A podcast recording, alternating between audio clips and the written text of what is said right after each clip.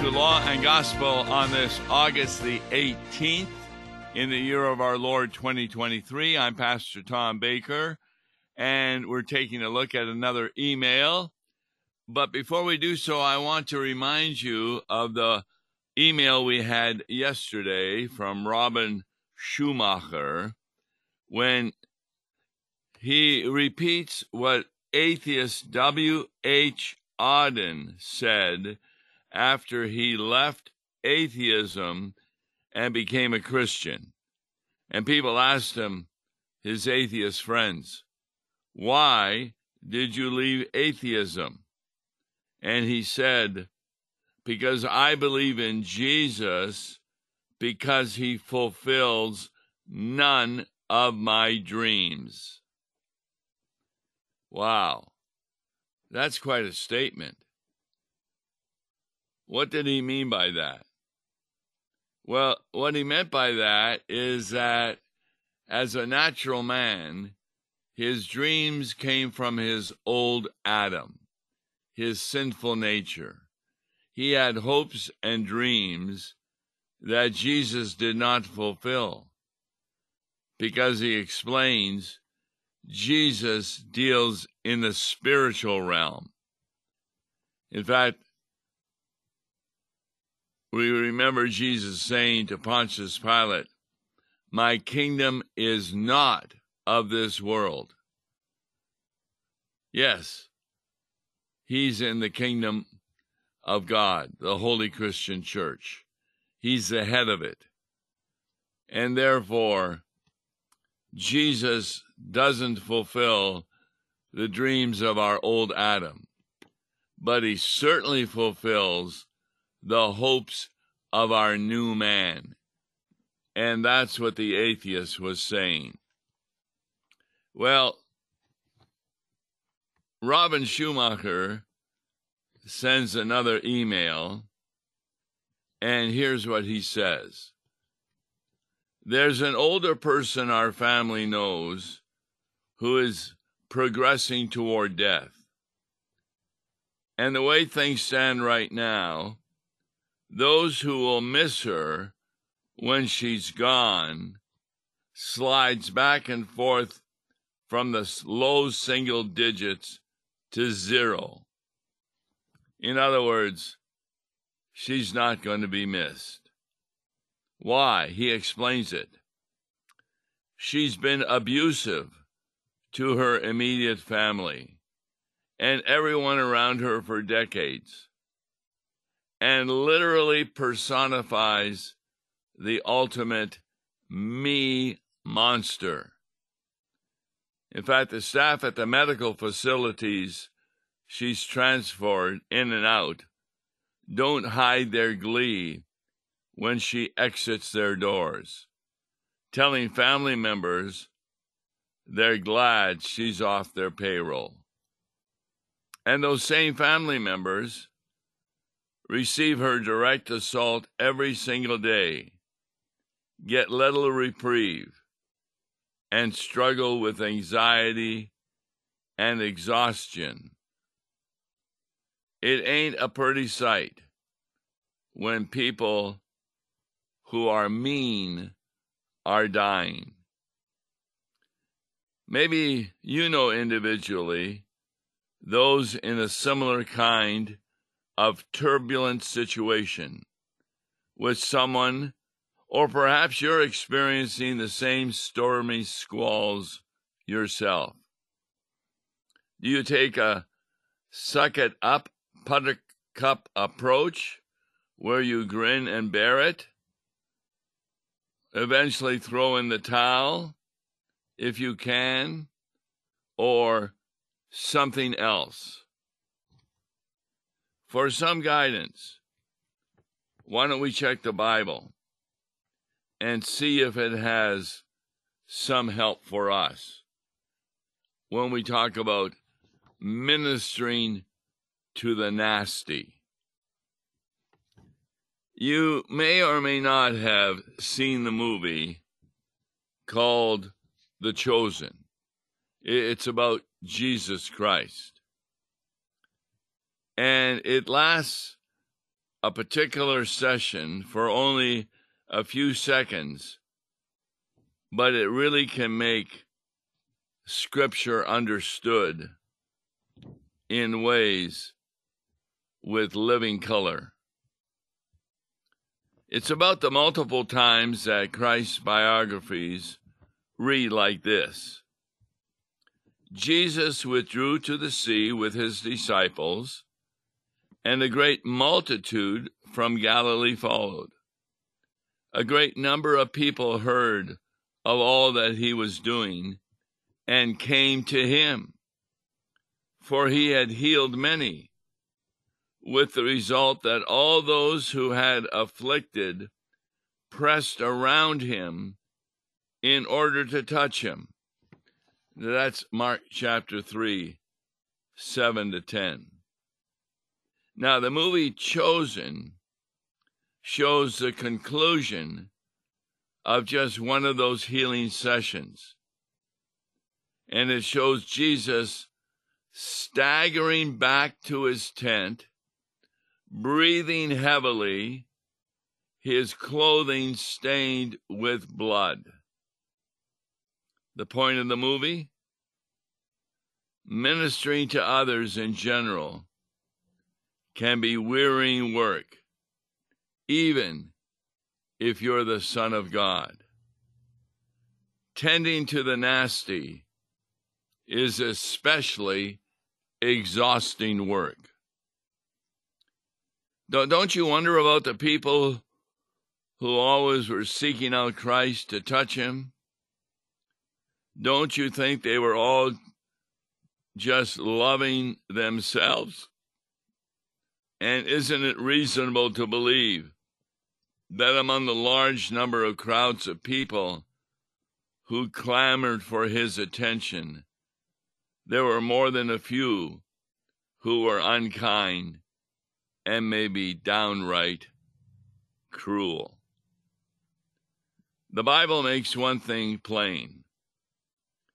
Pretty much all of them were out for themselves and didn't care about the person easing their suffering or what would happen to him afterward.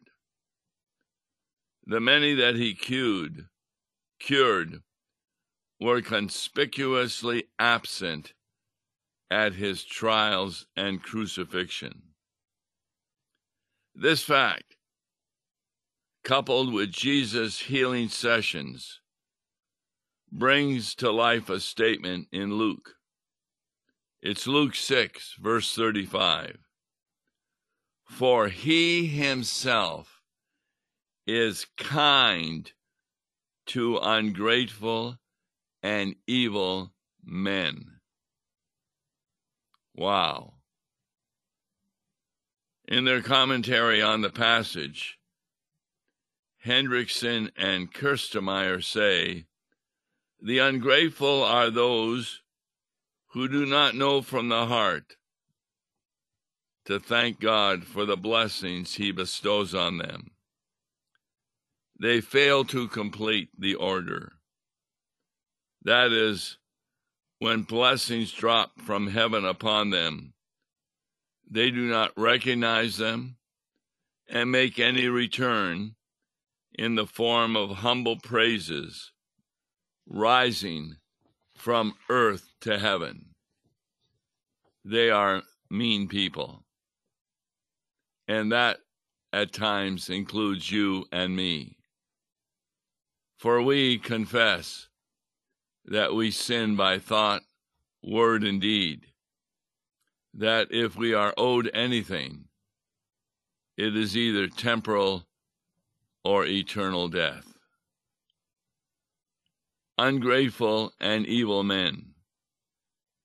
Sounds a little like the dying woman who was not liked by the family at all. But then Jesus said, All of us were evil in his Sermon on the Mount. It's Matthew 7:11. If you then being evil. You see the point is how many times are we not grateful for the blessings that God has given us. For example, in my own life, after surgery I had, I was unable to walk. Now I'm getting better at it, but I have tremendous blessings coming to me even during this injury. I'm still able to preach in churches, still able to be on the radio, still able to be with the family at times, blessing after blessing. Even though I sure enjoyed playing tennis, which I can't do anymore because of my injury. You see, as Christian followers, Jesus asks us to serve both the lovely and the unlovely. C.S. Lewis reminds us that when we talk about Christian morals, and Jesus says the second commandment is just important to love your neighbor as yourself. The word neighbor includes your enemy. Now, when we imitate Christ in that way and are merciful, we're merciful just as our Father is merciful to us. Luke 6, verse 36.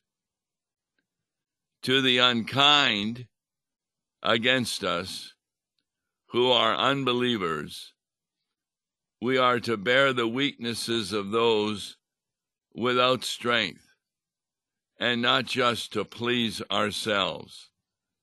That's what Romans 15, 1 to 3 says. There are actually two possible outcomes in being kind to our enemies. One is that our acts of kindness are used by God to change the heart of our enemy, lead them to be reconciled to us, lead them to God Himself, and ultimately alter the person's eternal destination. Does that happen? Uh, you betcha.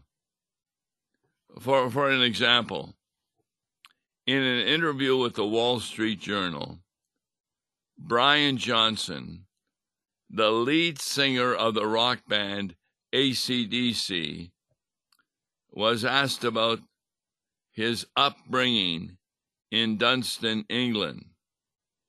He described it as drab, hard, distant, and unwelcoming. But then he was put into a different environment with a family that was loving and warm. And he said, Life there knocked the cruel out of me. In fact, the Jewish scholar Philip Hallie had a similar experiencing. While investigating Nazi war crimes, he became very angry and depressed. He almost committed suicide. But when he read about a small village in Germany that showed courage and the love of God by rescuing 5,000 Jewish children during the Holocaust, he described his eternal breakthrough as heart cracking goodness. Now, the other possibility, when you are kind to your enemy, sadly, is that the expressions of help and love delivered have no change in the person's heart whatsoever. Then it's not so much about them as it is about ourselves. God is using the same experiences his son underwent with the heartless to uncomfortably mold us into his image. That could be a primary meaning of the Beatitude.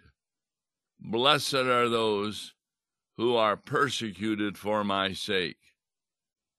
Look how loving Jesus was to the unbelievers, who then decided to crucify him because they were not listening properly to his words.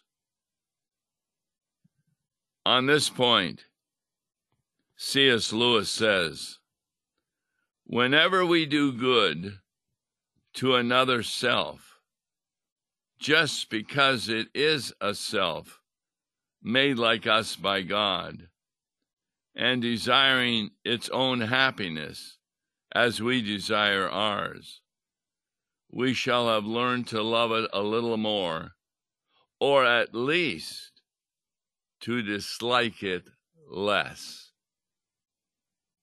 That's what we do when we are unkind to the mean and the evil.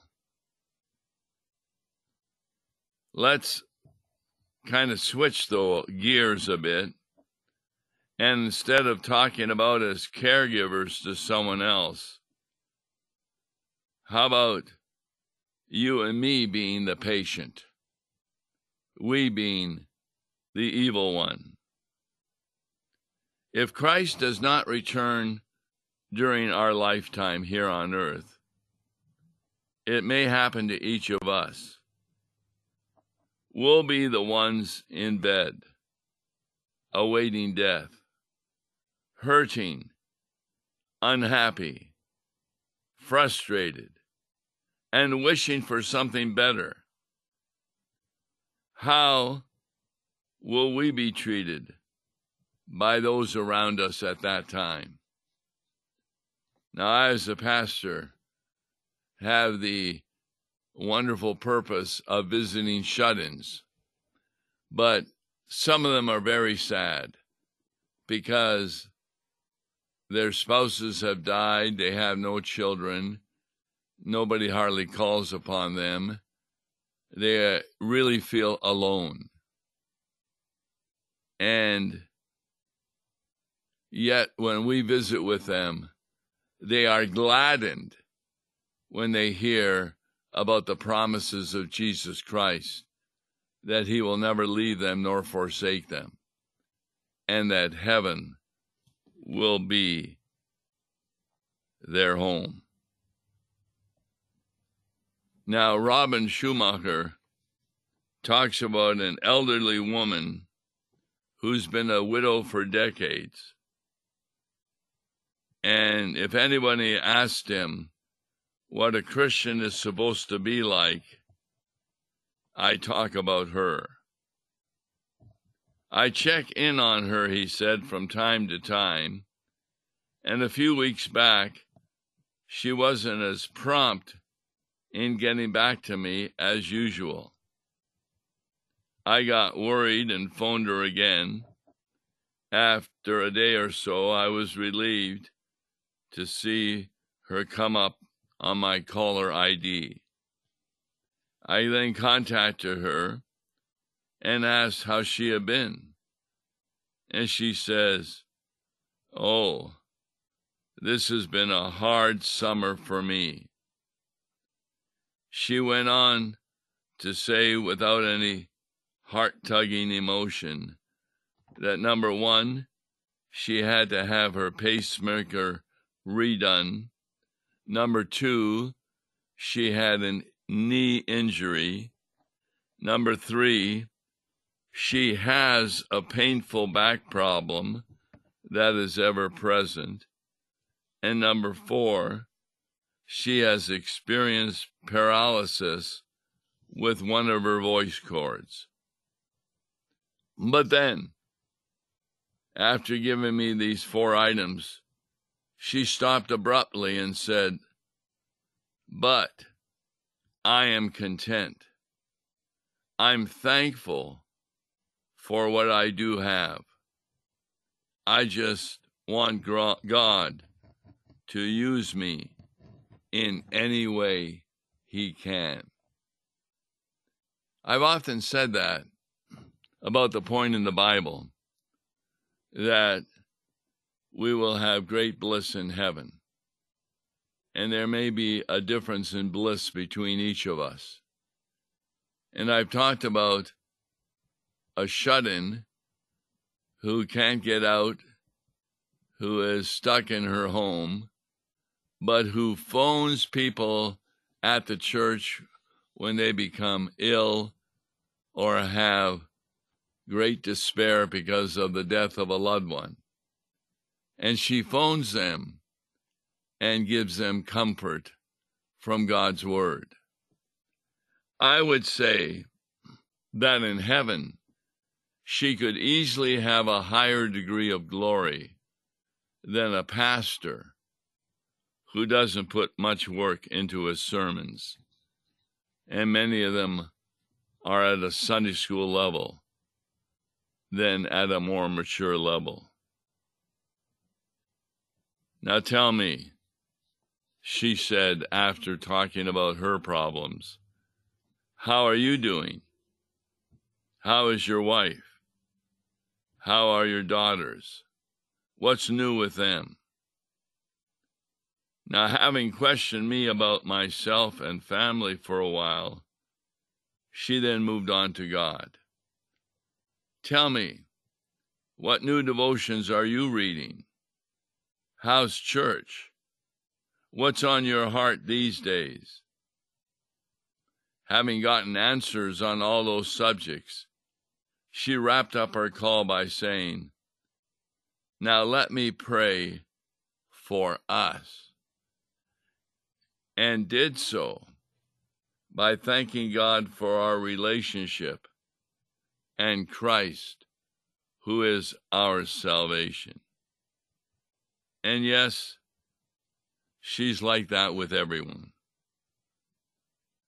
Do you know what the saddest thing I hear from those who minister to the mean and nasty that they are dying, sooner or later they will say, I hate to say it, but right now, I'm not going to miss them when they're gone. Question How do you think my friend who's hurting right now will be remembered? Do you think that she'll be missed?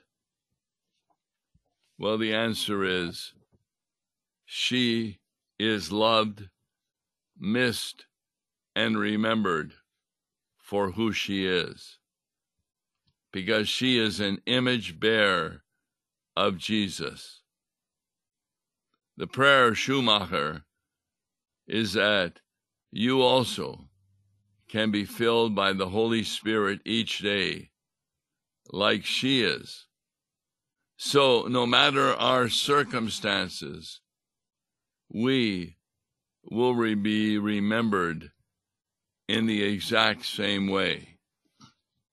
There's no doubt that when Jesus died on the cross, rose from the dead, and ascended into heaven, he was remembered by all his disciples because he was their Redeemer. He had chosen at the request of his Father to love his enemies. Remember what he said from the cross Father, forgive them, for they know not what they are doing. That's Jesus' attitude toward his enemies. And at times, even his disciples appeared to be his enemies when they were urging him not to heal certain people who were Gentiles or to deal so much with children. Or we all remember Peter, who was told by Jesus, Get thee behind me, Satan, when he tried to keep Jesus from going to Jerusalem to die on the cross. Yes, even at times, his disciples gave temptations to Jesus from an enemy's point of view because they were definitely on Satan's side. Just like the serpent was Satan in the Garden of Eden that moved Adam and Eve no longer to love God, but to think of him as an enemy because they were told, No, if you eat from the tree of the knowledge of good and evil, you will become like God, knowing good and evil. They felt that God had hid that promise from them. So they went ahead and cursed God by eating from the tree of good and evil. But God did not curse them. He gave them the promise of an eternal Savior that would come through the seed of Eve and did from the Virgin Mary. That's the God we have the Father, Son, and Holy Spirit, who will never leave us, even when we are evil. A great passage to think about. Till Monday, God bless you. Listen to Law and Gospel each weekday morning at 9:30 on KFUO. For a tax-deductible gift to Law and Gospel, please make your check out to Law and Gospel and mail to Law and Gospel PO Box 28910, St. Louis, Missouri 63132 or call toll free 1-877-267-1962.